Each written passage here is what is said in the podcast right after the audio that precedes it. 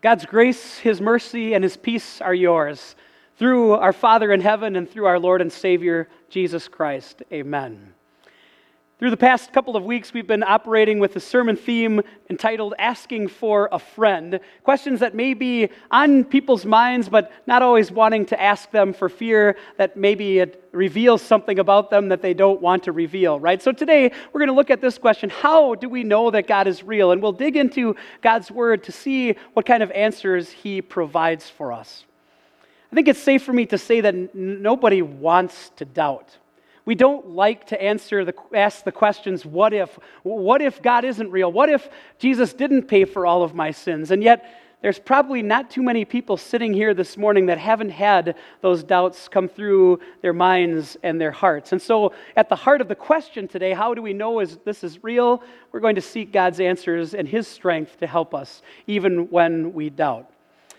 Some of you might be familiar with a movie series called God is Not Dead. Came out about, oh, a handful of years ago or so. I think there are now three films in the sequence. And whatever you feel about the movie, it, it's, it, it, it's interesting because it highlights for us why this question, how do we know God is real, is so important. I want to just take you back to the, the, first, uh, the first movie. Uh, the young man is a, is a college student and he gets challenged by his professor to put God on trial in front of the class.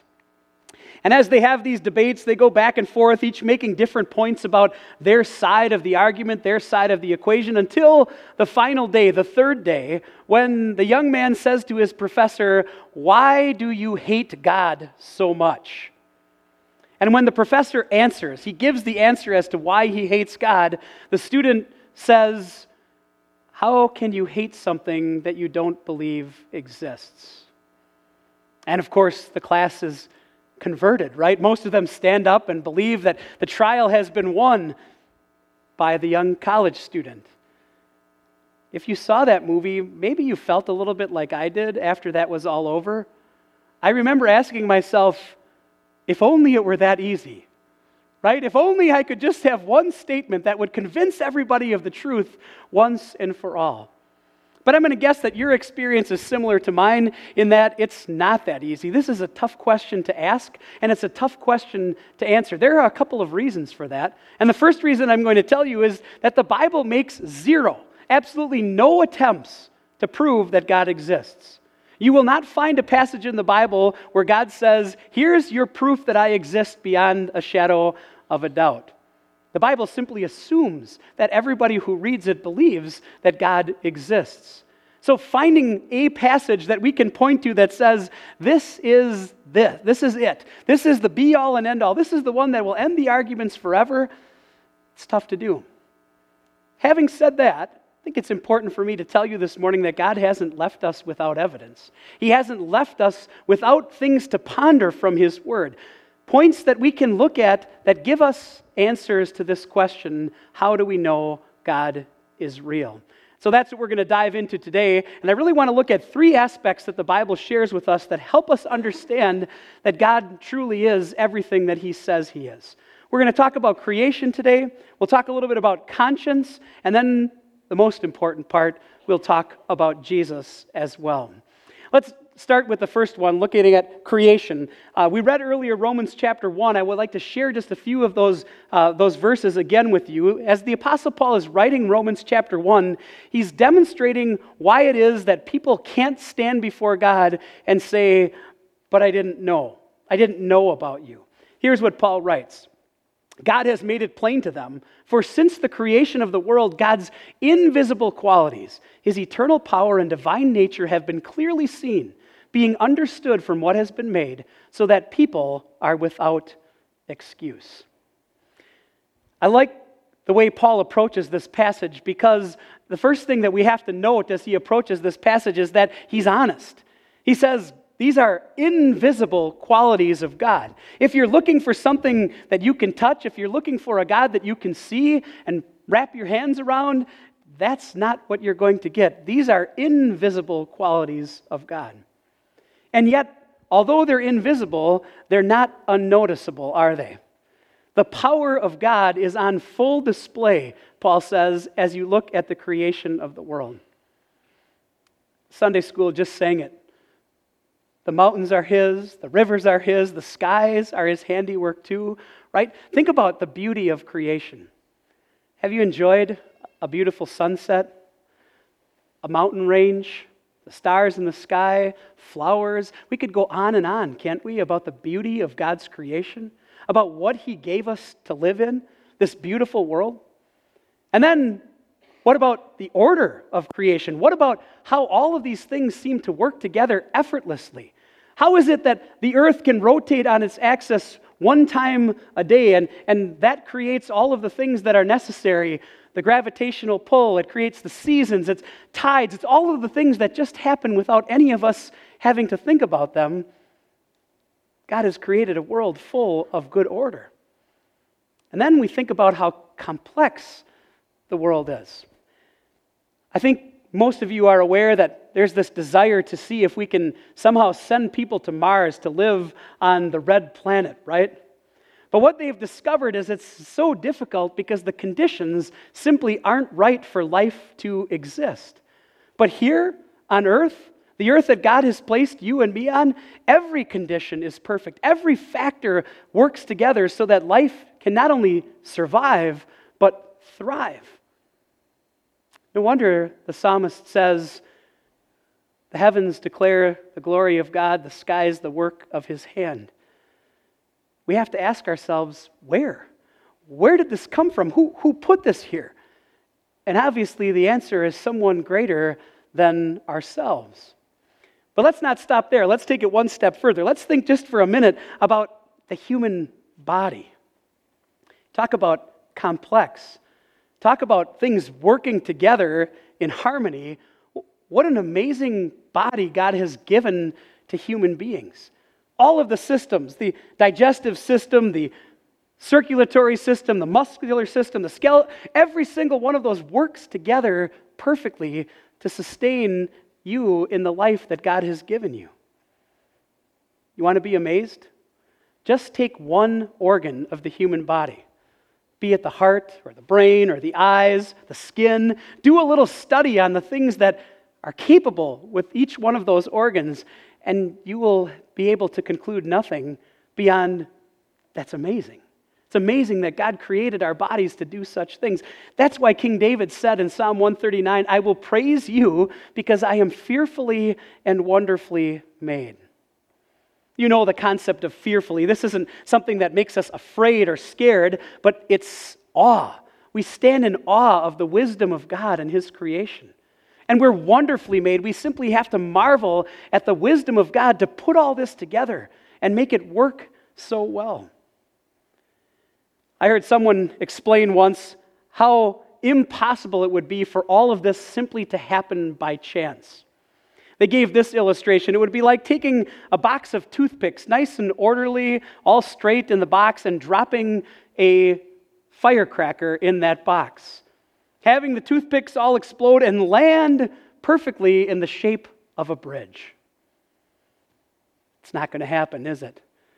When we look at the world around us, when we look at the beauty and, and the complexity of our bodies, we have to conclude only one thing somebody did this. Somebody is responsible for this. And that somebody, of course, is our creator. So the first thing I want to take you want to take home with you today, the first truth today is this: the beauty, order and complexity of the world point to a creator. I can't say it any more succinctly than Hebrews chapter 3 verse 4 does. There the writer author of the Hebrew letter to the Hebrews says this, every house is built by someone, but God is the builder of everything. If you walk past a construction site and you walk, you watch as the building goes up, you understand how the building gets built. You watch the builders do their work, and you know that with each piece that's put into place, the building gets closer and closer to finished, right? The world is no different. Though God made it with His almighty word, He put everything in place. Somebody had to be behind the creation that we see, somebody bigger than you and me. That's our Creator kind of an interesting delve into science this week. And I know it's two weeks in a row that I've talked a little bit about science, and it's dangerous ground for me to be on because I look out here and most of you know way more about science than I do. But this is an interesting thing that I came across a few years ago. This laminin protein molecule. Are you familiar with this? It is the protein molecule that is responsible for the adhesion of cells. Okay, especially in our in- internal organs, it allows cells to hold together. Here's the fascinating thing if you put this laminin molecule under the microscope, it looks like what is on the board. It's in the shape of a cross. Now, I won't use that as proof that there is a creator, right? Because he put this building block, this thing that holds us together, and gave it the shape of a cross. But isn't it cool for us as God's people to look at something like that and say, the very symbol of the thing that holds us together spiritually, the cross of Jesus, is the shape of something that holds us together physically? Only our Creator could do something like that. So we've talked about creation. Let's talk a little bit about conscience this morning, and let's do it on the basis of these words from Romans chapter 2, verses 14 and 15. Paul spends the first two and a half chapters of the book of Romans demonstrating that every single person falls short of the glory of God. And so he anticipates this question well, what about people who didn't have the Ten Commandments? What about people who hadn't been given the law on Mount Sinai? What about them? Well, here's what Paul says Indeed, when Gentiles who do not have the law do by nature things required by the law, they are a law for themselves, even though they do not have the law. They show that the requirements of the law are written on their hearts, their consciences also bearing witness. It's a lot to unpack in those two short verses. But here's what the Apostle Paul is talking about. He's telling us that inside of every single person is what we could call a moral code. Without being taught, there are certain things that people simply know are right and wrong because God has placed it in our hearts.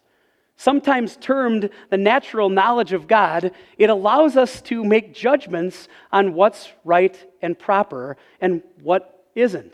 And that's wired into every single person. Do you want proof of this? At least a demonstration that this is real? Take a look at every culture that's ever existed in history and the laws of those cultures. Every single culture understands that it's wrong to kill someone. Every culture understands that it's wrong for me to take something that doesn't belong to me. Every single culture realizes that hurting someone else is not the way that we're supposed to behave. Why? Why does every single culture recognize it? Why are there these absolute ideas, moral ideas? Don't we have to say that somebody greater than us put that into our hearts and into our minds? If there were no truth, then why would we feel guilty about things that we have done wrong? Why would our conscience bear witness that something was wrong? Or the opposite, opposite is true too, that I had done something well. The values that we have, in many cases, those values are a direct result of the fact that God has wired this moral code into us. Just think about how this works. We would say that if somebody sacrificed themselves, if they run into a burning building to save lives, if they dive into frigid waters to save lives, that is universally seen as a heroic act, right? Something that was awesome that somebody did. And yet the opposite is true too. We can recognize and see what, what kind of things are not according to God's law, are not according to the moral code that people agree to. And when we commit those things, our conscience makes us feel guilty. The Bible does point to God not as only the creator, but as the one who gives us this conscience so that we respond to Him.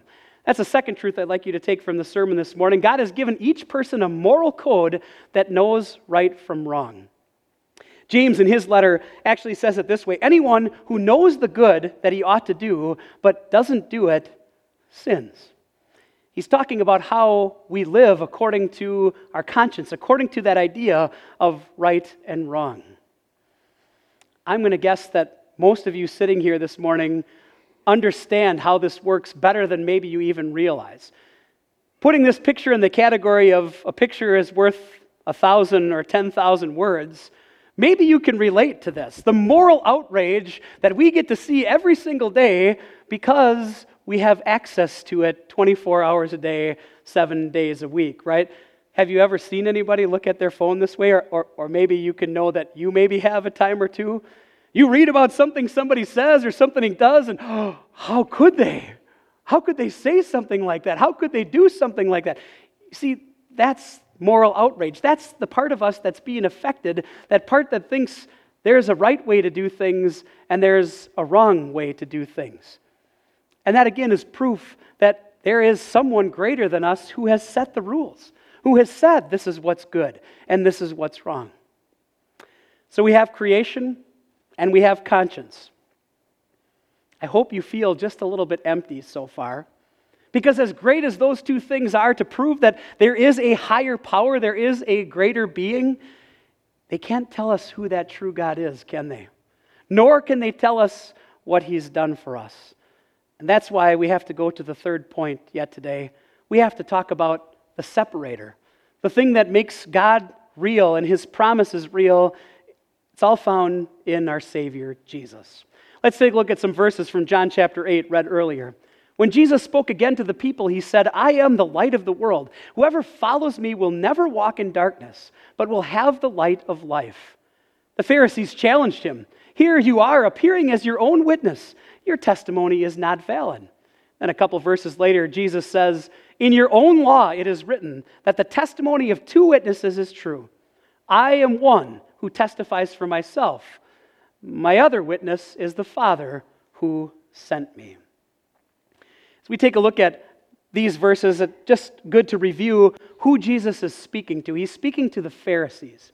The Pharisees are that religious group of people, part of the religious ruling class in, in Israel. They prided themselves on the fact that they were in the ancestry of Abraham, they were part of his descendants. They prided themselves on their ability to keep the law. And so when it came to Jesus, when it came to needing a Savior from sin, they were in complete denial.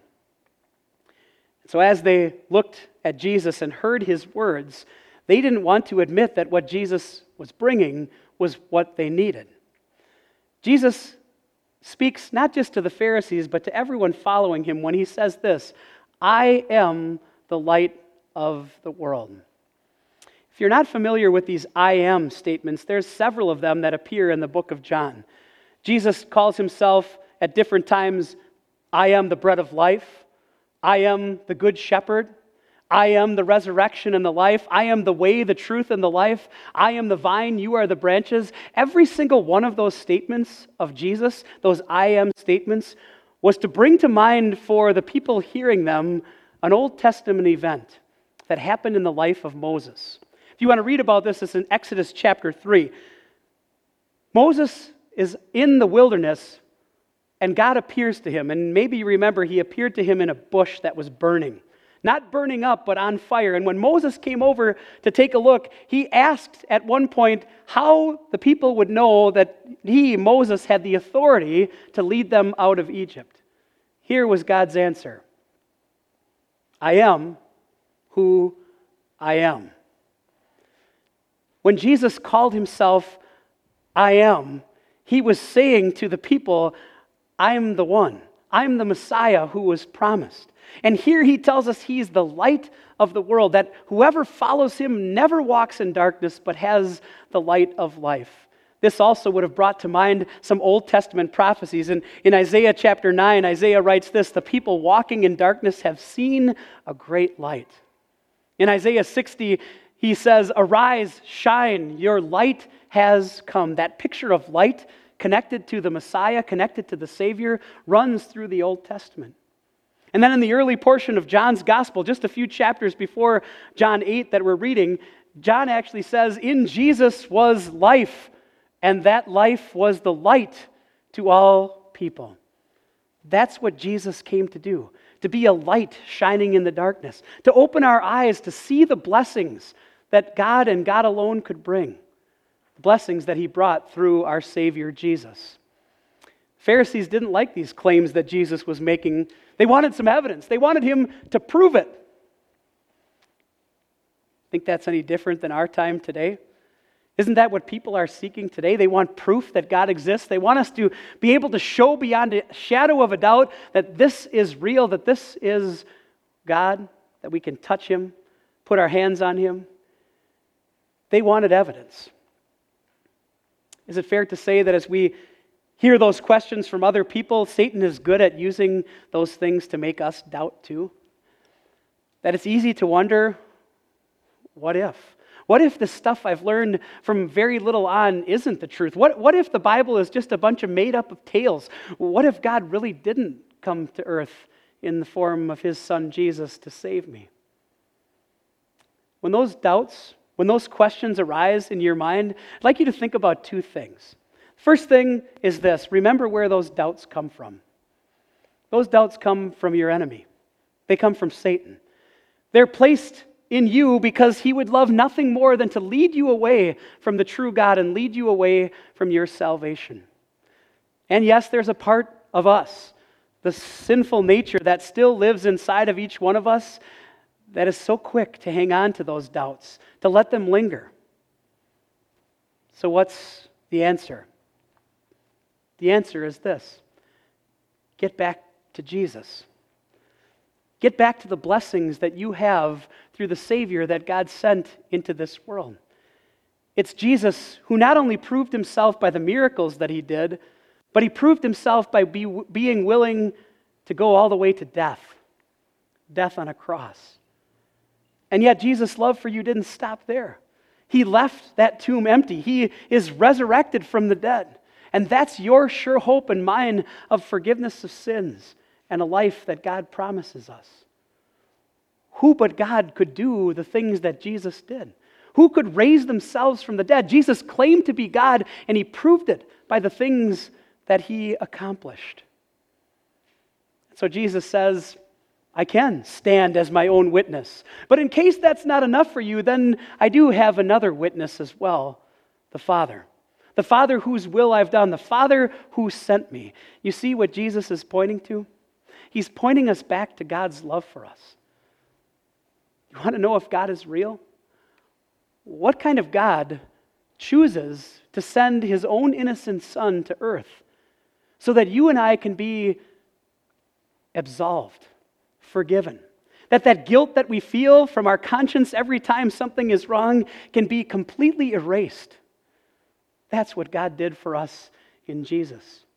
When those doubts come up in your head, when that question comes up, how do I know God is real? The best thing we can possibly do is go back to the Word and investigate Jesus all over again. See what our Savior has done for us, what He was willing to take on so that you and I can live with Him forever in the joy of heaven.